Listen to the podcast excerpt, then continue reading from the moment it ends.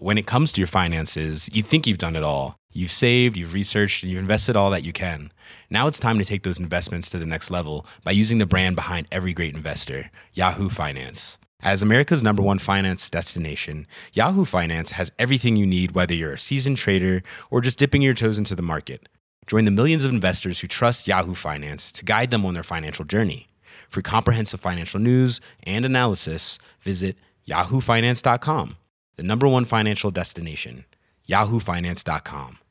Ryan Reynolds here from Mint Mobile. With the price of just about everything going up during inflation, we thought we'd bring our prices down.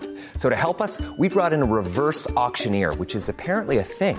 Mint Mobile unlimited premium wireless. Ready to get 30, 30, bit to get 30, bit to get 20, 20, 20, bit to get 20, 20, bit to get 15, 15, 15, 15 just 15 bucks a month. So, Give it a try at mintmobile.com slash switch. $45 upfront for three months plus taxes and fees. Promo rate for new customers for limited time. Unlimited more than 40 gigabytes per month. Slows. Full terms at mintmobile.com. Hello, everybody. Welcome to Dan Snow's History Hit. Lady Emma Hamilton is one of the most fascinating figures in 18th and 19th century British European history. She was born to illiterate parents, lived a life of rural poverty, rose to become the darling of the, the Prince Regent, sat at the very pinnacle of British society, married a knight of the realm, took part in great affairs of state, took part in the Game of Thrones, helped save the Neapolitan royal family, became the lover of Britain's greatest admiral Nelson. Yet she died in poverty, addicted to drugs and alcohol in 1815 in Calais. Lady Emma Hamilton is a fascinating figure through which to look at the 18th century, both elite culture, but also what life was like for women, for normal people walking the streets, how hard it was, how fragile and, and the compromises, the decisions that people had to make to survive. I've got Joanna Lewis. She's a professor in the Department of History at the London School of Economics. She's actually a specialist in modern Africa and the European imperial carve up of Africa. But she's agreed to talk to me about Lady Emma Hamilton. I'll tell you why. Because she discovered that she is a descendant of Emma and Nelson. Just imagine for a second having the blood of Nelson Emma Hamilton in your veins. I mean, unbelievable. It's the dream right there. And so Joanna has come on to tell us all about her illustrious forebear, the very misunderstood but fascinating Emma Hamilton. Enjoy. T minus 10. Atomic bomb dropped on Hiroshima. God save the king. No black-white unity till there is first some black unity. Never to go to war with one another again. And liftoff. And the shuttle has cleared the tower. Joanna, thank you very much for coming on the podcast. My pleasure. I'm delighted to be here. Thanks for asking me. Just tell the audience, at her peak, how famous was Lady Emma Hamilton? Well, if you think of Kim Kardashian crashing the internet, then you've got a little bit of a taste of how famous she was in Britain, in Europe. You know, she had a face that everybody knew about. So she was probably at her peak, one of the well, most well-known women in the Western world. So it didn't begin like that. What do we know about her early life? Oh my goodness. Well, her early life, it could not have been more humble and more difficult. She was born Amy Lyon on the 26th of April, 1765. And the small village of Ness, where she was born in Cheshire, which is 12 miles from Liverpool, it was described in the 1850s as, and I quote, primitive. So that means minus hovels. One in three children died in infancy. And things got worse when her father, who was a blacksmith, died when she was just a few months old. So her mother had to take her young daughter and move to uh, Flintshire in North Wales, where the grandmother helped bring her up. But again, poverty was awful. Shortages of food. It was in effect a country slum. Mud brick walls, rags over the window. And the grandmother was the only breadwinner and she would sell coal at the side of the road. So it was grim. She sounds like she was lucky to survive childhood. Absolutely, very, very lucky. She was uh, the daughter of illiterate parents. And if she did go to school, I don't think it would have been very much or for very long, because at the age of 12, she was put into domestic service for a surgeon and his family in Chester. And so that would have been her lot, emptying commodes and chamber pots and just basically all day keeping the rooms free from soot from the low quality coal. And we know that she didn't have a very good education, but she crucially understood the impact of that because at 19 she lamented, if only I'd had an education, what a great woman I might have become. What's attested about her? Did anyone leave an account of her in her teenage years? We do have some reports from those who employed her. I mean, she was not very good at being a servant. Um, she dared to fail, as one um, biographer has said. She wasn't very good at all those jobs, but she was already growing up to be very strong, very beautiful. And I think crucially, we often underestimate, you know, the role perhaps of women in her life and her mother. Her mother being very strategic and she had gone up to the local big house and got scraps of food. She got friendly with the butler, make of that what you want. And so Emma had been very well fed. So she never lacked nutrition. So she was strong, and she was beautiful. Is this a world in which actually your beauty, your kind of physicality was very dependent on childhood nutrition and, and yeah. obviously your health. Yeah, I think you're absolutely bang on there. And because she's known later for this luxurious thick mane, this wonderful translucent skin, you know, perfect teeth. I think her mother, you know, was really important in how she made sure that Emma had lots of protein, had lots of fresh vegetables. And, and I, I think she was really loved by her mother and her grandmother. She was really nurtured. However, of course, uh, you know, the wife, a mistress in a house, when she's got a, a servant like this, remember she's 12, 13 at this time when she's working in these houses, very, very vulnerable. But we know that one mistress described her as simply a fat Welsh girl, just up from the country, capable of nothing but scrubbing and scouring with no desire to learn anything. Ouch. What's the turning point? Did she get taken to London or something? How, how does she? The big turning point, I think, is just, you know, her chutzpah, her bravery. So she gets sacked, obviously, from this yeah. gig.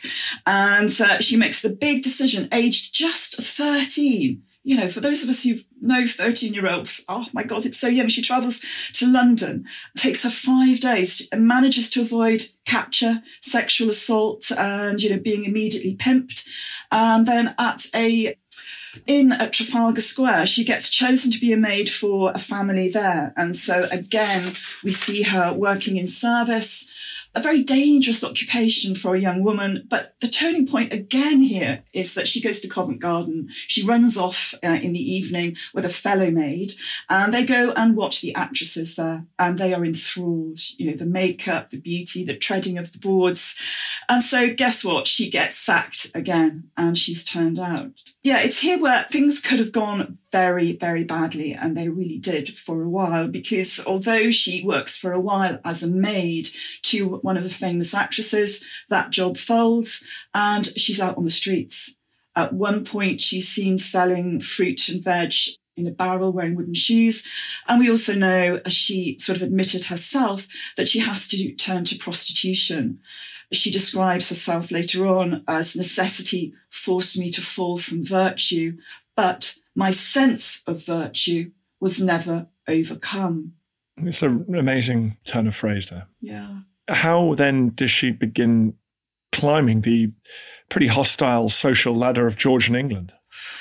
Whoa. I mean, she is lucky because, you know, it's a very seedy world here with a lot of predatory males. And the first sort of rung up the seedy ladder, if you like, towards uh, some kind of security is that a man, a quack, you know, called Dr. Graham, sets up this temple of good health and he sets her up on stage as this goddess of good health. And so men will pay money to watch her. So she's sort of the equivalent of Georgian Viagra, I think. She's this sensuous young girl with long hair. She's in diaphanous clothes. And so she becomes this figure of health, going back to her beauty and her voluptuousness. She is the picture of youthful good health. And she also then comes to the notice of a local female brothel owner. In exchange for, in effect, becoming her prisoner, uh, she gets access to the best clothes, you know, makeup done, hair done, and also to her very, very wealthy clients. Again, this is a, a game changer. So that's interesting. Do we know how he came across her and selected her? I think she'd been on the street, and we go back to you know, what is a fundamental feature of her that is important to recognize, and that is just her, her beauty, her just natural beauty and good looks. And as you said earlier, you know, this is a time of ill health. A lot of people don't make it. A lot of people are scarred or pockmarked. Or, but, uh, you know, she was literally in rude health and she's on the streets and she gets noticed. First of all, by this so-called, you know, doctor of good health. It's actually probably a bit pervy what he does. But anyway, it brought her then to the attention, her beauty of this high class pimp. She knows that this is, that Emma is somebody that her clients are going to really appreciate. At this point, she's how old? She's probably at this point 15, 14, 15. God, it's amazing. It's yeah. astonishing, isn't it? Yeah. How many didn't make it? How, yeah. You know. Yes, ex- exactly. We're here sort of celebrating her life and talking about her and all of her peers, all of the people that she would have been serving alongside, if that's the right verb, would have yeah. lived very different lives, I think. Yeah, absolutely. And her beauty draws her to the attention of Sir Harry Fetherstonhaugh, who, villain of the piece possibly, let's see what we make of him. He, in effect, bought her from the Madame uh, for his Sussex estate as a piece of uh, beautiful adornment. And Straight out of Thomas Hardy, this, isn't it? It's absolutely extraordinary. It is. And he had these legendary sort of parties of stag parties, and it's alleged she danced naked on the table for him. She became his mistress because he was enchanted. You know, her beauty was magnetic and there was nobody quite, you know, her equivalent. So it did go well in some ways for her because as we've said, she wanted to learn. So it's here that she learns for the first time to read and write. She also learns how to horse ride, which she loves, and she starts to learn sort of social graces. And lucky for her, he preferred hunting and shooting. So that gave her, you know, a little time away from him. But disaster. She becomes pregnant. And what does Sir Harry do? Well, he turfs her out. and uh, she has to return to her family home of Hawarden in North Wales, where she gives birth to um, a little girl in 1782. Uh, her mother and grandmother, of course, don't turn her out. So this is important. And she's destitute at 16, however, an ex-prostitute, a married woman with a baby again, she's very clever. She's very strategic. She doesn't give up and she can now write. So she writes a letter to one of Sir Harry's friends who she's bonded with when she was there, the Honourable Charles Greville. Now, Greville is the second son of the Earl of Warwick and he agrees to help her, but she must do what he says. She must give up the baby and he puts her in a, a small house in Edgware Road. She becomes his property and he's a bit of a control freak. He controls um, what she does, how she speaks, what she wore. Also, there's more education going on here. So it's a bit creepy. Um, we don't really know the degree of perhaps threat and coercion involved, but it was like Operation Mistress uh, for him. And is this the point at which we might recognize Lady Emma in her own life because she was painted in a series of extraordinarily beautiful paintings by George Romney. Did Greville make that connection? Absolutely. After three years, he was quite happy with his work, if you like. And so he starts to introduce her to some of his artistic and more bohemian friends. And it's in 1782 that this life changing moment happens when she meets uh, George Romney. Now, he's also a man of a certain age for whom a teenage beauty, you know, is rather lovely to behold. But he is Britain's, you know, best portrait painter at this time. And he has a love of Italian Renaissance, classical antiquity. And as you say, he paints her in all these different poses. I mean, he's almost got OCD towards her. So she is this international celebrity now because of the way in which he's presented her in his artwork that gets, you know, reproduced in postcard form, in print form, Sybil, Cassandra, Titania, all these classical figures where she is showing emotion, learning those actress skills that she had observed. She puts them into practice and all these classical figures now she is sort of breathing new life into. And um, he is simply enchanted with her beauty and he paints her again and again and again. But it's important to also recognize that there were women painters at the time. For example, Elizabeth Vigée, who also painted her and circulated her portrait around Europe. So, you know, Emma had presence as well in Europe, not just uh, in Britain. You listen to Dan Snow's History. We're talking about Lady Emma Hamilton, Nelson's lover, and much else besides. More after this. Why were medieval priests so worried that women were going to seduce men with fish that they'd kept in their pants? Who was the first gay activist? And what on earth does the expression sneezing in the cabbage mean?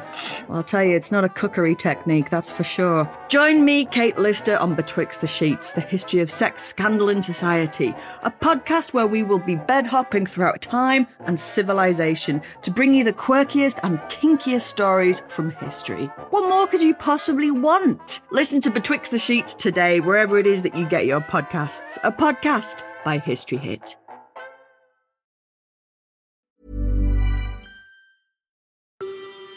Hi, I'm Matt Lewis, historian and host of a new chapter of the Echoes of History podcast.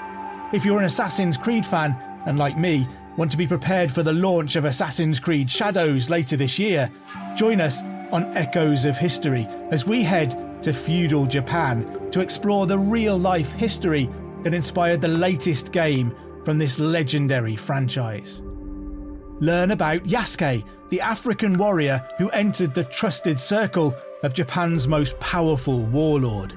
Hear accounts of cultures colliding when Portuguese missionaries landed on Japanese shores, and follow Japan's journey through years of division and bitter warfare to unification at the dawn of the modern era.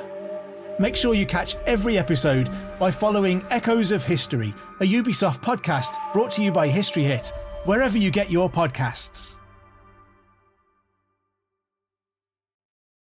Jewelry isn't a gift you give just once, it's a way to remind your loved one of a beautiful moment every time they see it. Blue Nile can help you find the gift that says how you feel and says it beautifully with expert guidance and a wide assortment of jewelry of the highest quality at the best price. Go to BlueNile.com and experience the convenience of shopping Blue Nile, the original online jeweler since 1999. That's BlueNile.com to find the perfect jewelry gift for any occasion. BlueNile.com. Planning for your next trip? Elevate your travel style with Quince. Quince has all the jet setting essentials you'll want for your next getaway, like European linen, premium luggage options, buttery soft Italian leather bags, and so much more. And it's all priced at 50 to 80% less than similar brands. Plus, Quince only works with factories that use safe and ethical manufacturing practices. Pack your bags with high-quality essentials you'll be wearing for vacations to come with Quince. Go to quince.com slash trip for free shipping and 365-day returns.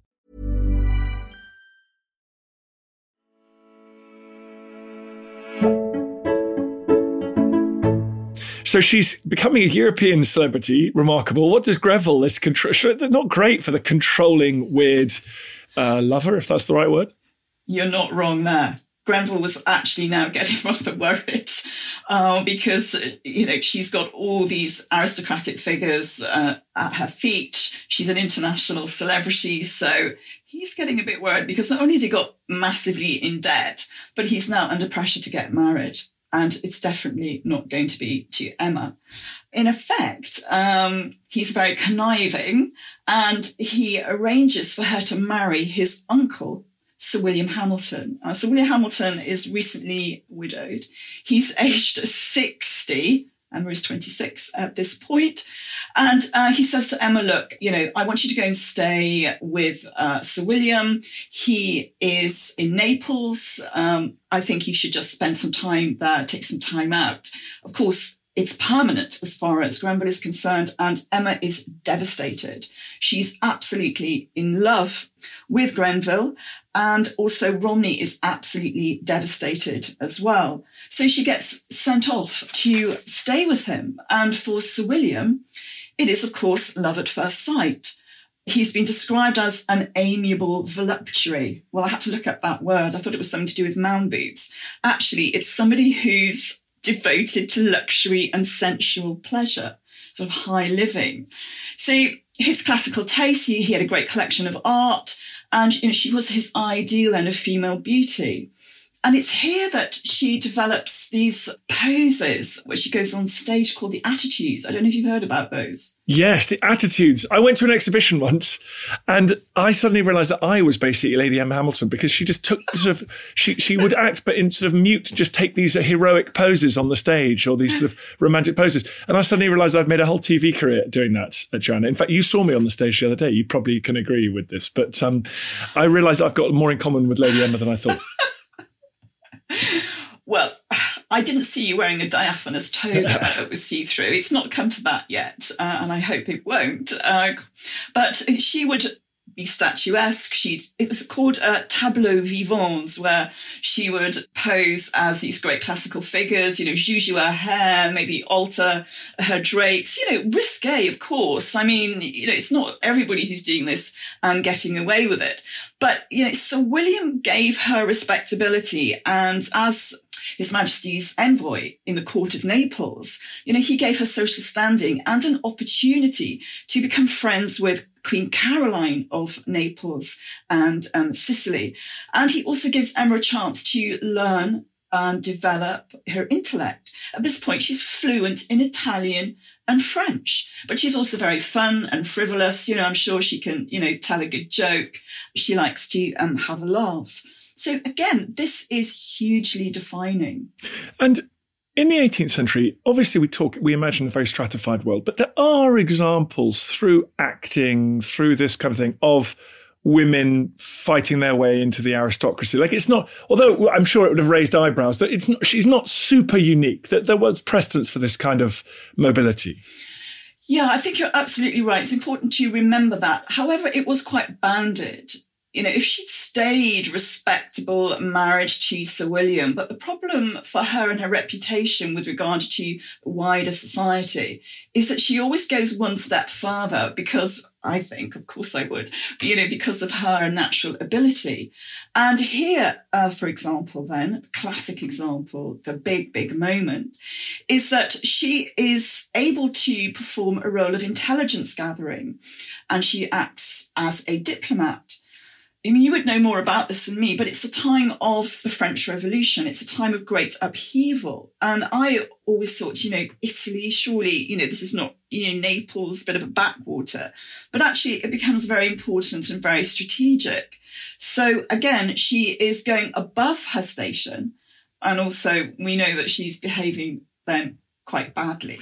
Well, in what respect is she behaving badly? I think we might say she's behaving, having a rather good time she's having a very, very good time. And she is having a, such a great time because the hero of the moment, the hero of the hour, Rear Admiral Horatio Nelson, rolls into town, but, you know, rolls into port. And this is really such an extraordinary moment. It's a high point in many ways, you know, of her life, meeting him. But also tragically, it is the beginning of the end as well. It's one of those, you know, paradoxical, tragic encounters. And she becomes his mistress.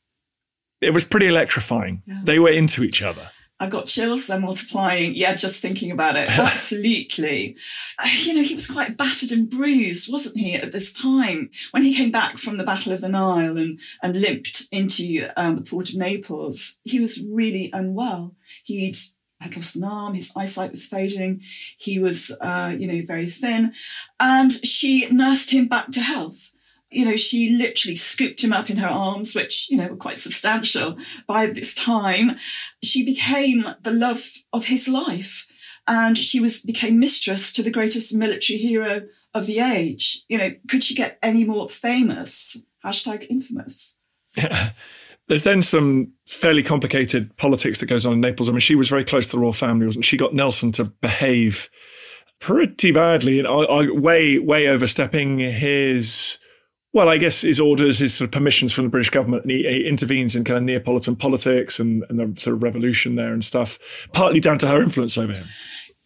Yes, I mean, that makes sense. You know, she had really got into his good books by allegedly through Queen Caroline arranging food to go to the fleet when it had just defeated um, the French. They were very short of supplies. Queen Caroline had, you know, given her a platform, had given her respectability, had accepted her at court. So, you know, she kind of owed her. So, yeah, she did work through Nelson, and that's, uh, you know, quite a controversial period of his life. And I think, you know, as a result, he's recalled home. Possibly that was the reason why. And does she go with him? Absolutely. The three of them go back home together. Sir William. Well, including her husband. Oh, yeah. I mean, Crikey. he also loved her. And he also, you know, loved Nelson. As you know, you know, Nelson inspired, you know, such adoration in men, you know, and um, women. He was a total hero. So they go back together and uh, Nelson writes, she is one of the very best women in this world. She is an honor to her sex. Her kindness is more than I can express. And he says, I have, I am bringing home a most faithful, honorable heart. So I think it's good to just reflect on her character at this point. He hadn't just fallen for a floozy, you know, who wore see-through clothing when she struck a pose, this, you know, voluptuous image of good health when, you know, he was broken, no upper teeth, prematurely aged. I think there was a genuine appreciation of her kindness and generosity, which you know, we will see again coming through uh, later on. So the husband doesn't mind that much. Does he know about the affair, or does he just not really? Is it ignorant, or does he not really care? He's too busy with his Pompeii relics. yeah, the equivalent of a sort of garden shed he had, I'm sure, in terms of um, his interest. But don't forget, he was quite old at this point, and they managed to keep certain things from him because as they come back, it's clear that Emma is now pregnant oh, with uh, okay. Nelson's child. You know, Sir William, I think, just puts up with it. I mean, he's lampooned in the press you know, for being this ridiculous figure that is allowing this um, to go on. But his health is also failing. And when they, the three of them set up house together in London, Emma remains, of course, devoted to him, nurses him during his illness. And, you know, he dies in her arms with Nelson there as well. So, yeah, it's uh, menage a trois quite an interesting relationship. But Nelson wasn't going to give her up. She wasn't going to give him up. So it just carried on. Nelson's wife also lived nearby, we should say, and uh, he decided to, he gave her up. Yes. At this point, as they say. So Lady Emma is now a widow, but Nelson is not, of course. So yeah, Nelson can't, Nelson's separated, but he can't marry her. Absolutely. His wife doesn't want to let him go. And of course, although they don't have children, uh, he has lots of extended family. And, you know, he comes under some criticism. I think the ambassador's wife of Naples described how he was led around by Lady Hamilton like a keeper with a bear. And she is seen as vulgar and uncouth. She has, still has a regional accent and there are all these bawdy tales. But um, they live openly together in Piccadilly in the house where Horatio is born. Eventually, of course, um, the wheels start to come off and what is so awful for Emma because she relies on Nelson so much. I mean, she's massively in love with him, but he gives her this, you know, respectability. They go out together. They go uh, touring the country. They are feted wherever they go. But, you know, that costs money. And so she's living the lifestyle, dishing out the cash trying to be sort of more generous and more opulent than their social equivalent, trying to, to prove, you know, herself. And she's getting more and more in debt. And then what's awful for her is that in 1803, Nelson gets called back to sea. So they, they've got a daughter. He's going to sea to command the Mediterranean fleet war's broken out again. There was a brief period of peace, but war's broken out again. And is that a big problem for her if he if he's not around? Absolutely, she's um, incredibly vulnerable. So she's putting on more weight. Uh, her anxiety is escalating that she's never going to see him again. She's turning to gambling. She's turning to drink yes, she's still got that beautiful countenance, but her looks and her health are fading.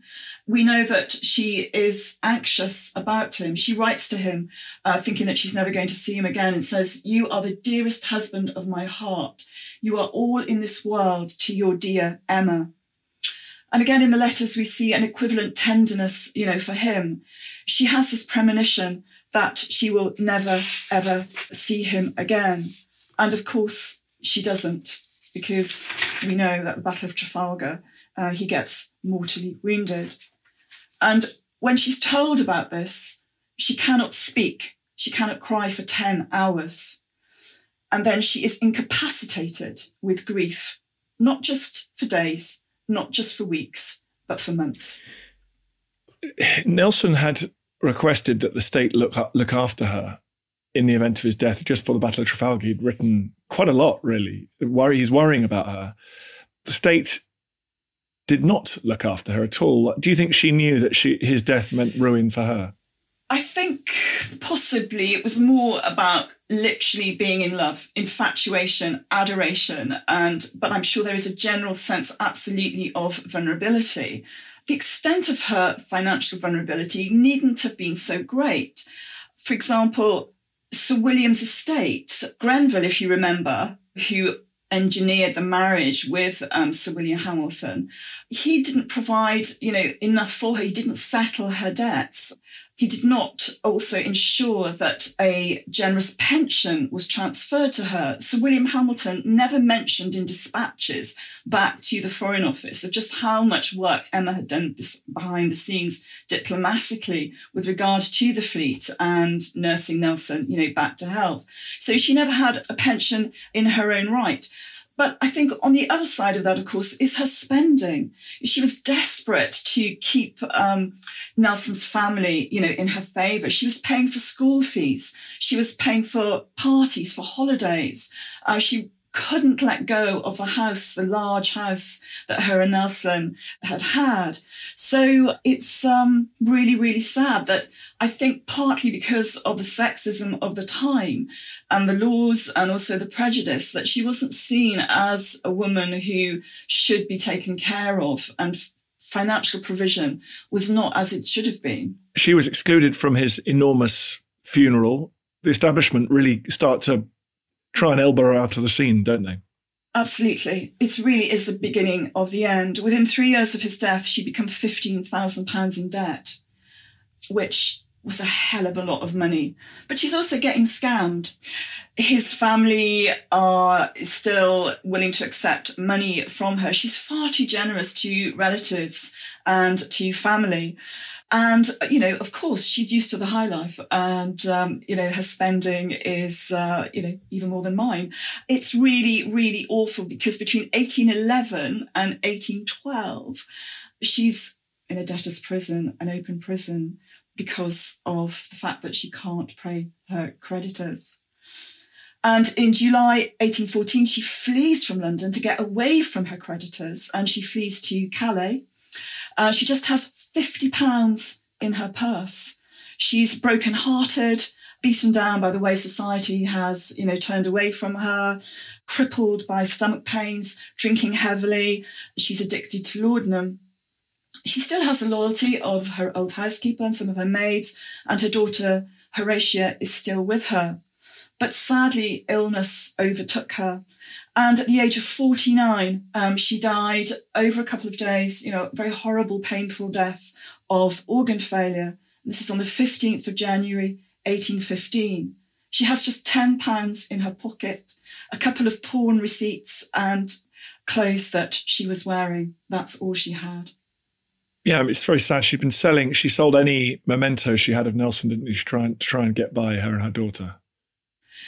Yes, she was always mindful of uh, what would happen to Horatia. She was also criticised uh, in the press for publishing letters. So, yeah, she was seen as somebody who had, you know, really brought Nelson down, that she had paraded in his glory. One nasty comment as well for the time is that she had lowered the name of the English matron to that of a Parisian fisherwoman. Harsh these powerful men picked her up and dropped her as they pleased. You know, she, the Prince Regent was obsessed with the future George IV at times and would, would go and dine at Merton and then he'd refuse to sort of answer her letters at other times. I mean, she, it must have been very, I think we might say gaslighting these days, you know, to be both, to have these powerful men obsessed with you and declare their undying love and then just completely ignore you a year or two later. It's, I mean, it must have been so difficult. Yeah, that's a, that's, a really good way of pushing it. Actually, I hadn't thought of that, and I think that really underscores, I think, the decline, really the illness, the stomach pains. you know, we would call it trauma now. But as you say, the rise and fall, to live with such precariousness and also to have fallen in love so deeply and madly, and then to have had the trauma of that death you know, knowing that he died in, in the way that he did. So I suspect that, you know, the drinking, the excess, the desire for affection from, you know, his family. It was all part of, you know, what we might see as a psychological impact, you know, of those kinds of horrible experiences. What happened to her daughter? Their daughter. Well, her daughter could never acknowledge uh, publicly that she was the offspring of Lord Nelson and Lady Emma Hamilton. Of course, as is the case, you know, when you're an offspring of such chaos and such excess and such drama, she went um, completely the other way. And Horatia did not look like her mother. She looked very much like her father. There is this extraordinary photograph of her um, not long before I think she eventually passed away in the 1860s because photography was taking off there. And uh, she is a spitting image, really, of, of her father. And she married a vicar, the Reverend Philip Ward, and they went on to have nine children. Are you descended from one of those children? My father and his uncles always told the story when we were growing up that, that we were descended. And I must say, whenever he told that story, my mother and my various aunts would roll their eyes and say, Oh, for goodness sake, not this old story again. But to their credit, when they all retired, my Uncle Brian led the charge and he went to the archives, you know, births, marriages, death. He plotted um, that family tree and it looks like it's true. And of course, they were delighted. They focused on the Nelson side naturally. And they would have these Nelson day outs where they'd wear the Nelson insignia ties and they'd go and see HMS Victory and go to various pubs where Nelson and Lady Emma Hamilton had stayed so it was a very important part of, of my childhood, actually. And I, I love them for it because it gave me this love of history as well as a skepticism. Are we in a place now where, I mean, she was despised through the Victorian period and uh, the, the, sort of uh, very proper male historians writing about her.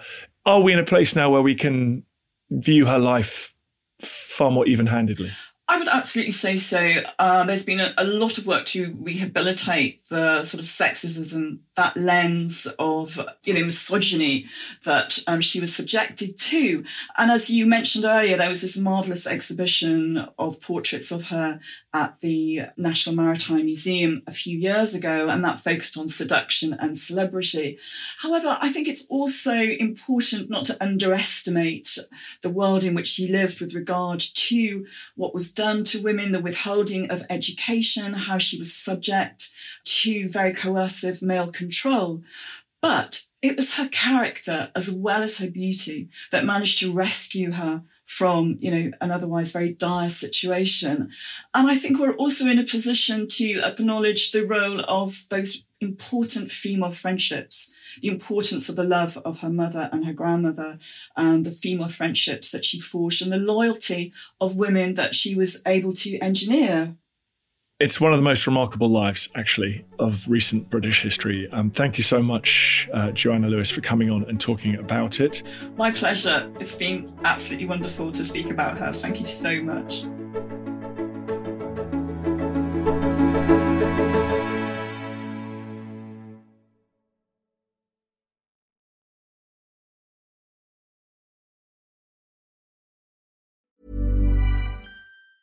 The biggest names in tennis are coming to Paris for the most anticipated Roland Garros in years. Tennis Channel Plus is your place to watch. Stream every court from your phone or smart TV live in HD Experience three weeks of unparalleled tournament access as the world's top players in tennis face off against each other. Will the veteran champions continue their dominance, or will a fresh face emerge to challenge their legacy on the clay courts? Daily live coverage of this epic showdown begins Monday, May 20th. Don't miss a matchup. Stream it now with Tennis Channel Plus to be there when it happens. When it comes to your finances, you think you've done it all. You've saved, you've researched, and you've invested all that you can. Now it's time to take those investments to the next level by using the brand behind every great investor, Yahoo Finance. As America's number one finance destination, Yahoo Finance has everything you need, whether you're a seasoned trader or just dipping your toes into the market. Join the millions of investors who trust Yahoo Finance to guide them on their financial journey. For comprehensive financial news and analysis, visit yahoofinance.com, the number one financial destination, yahoofinance.com. Thank you for listening to this episode of Dan Snow's History Hit. Please follow this show wherever you get your podcasts. It really helps us, and you'll be doing us a big favour. Don't forget, you can also listen to all of these podcasts ad free and watch hundreds of TV documentaries when you subscribe at historyhit.com slash subscribe. As a special gift, you can also get your first three months for just £1 a month when you use code Dan Snow at checkout.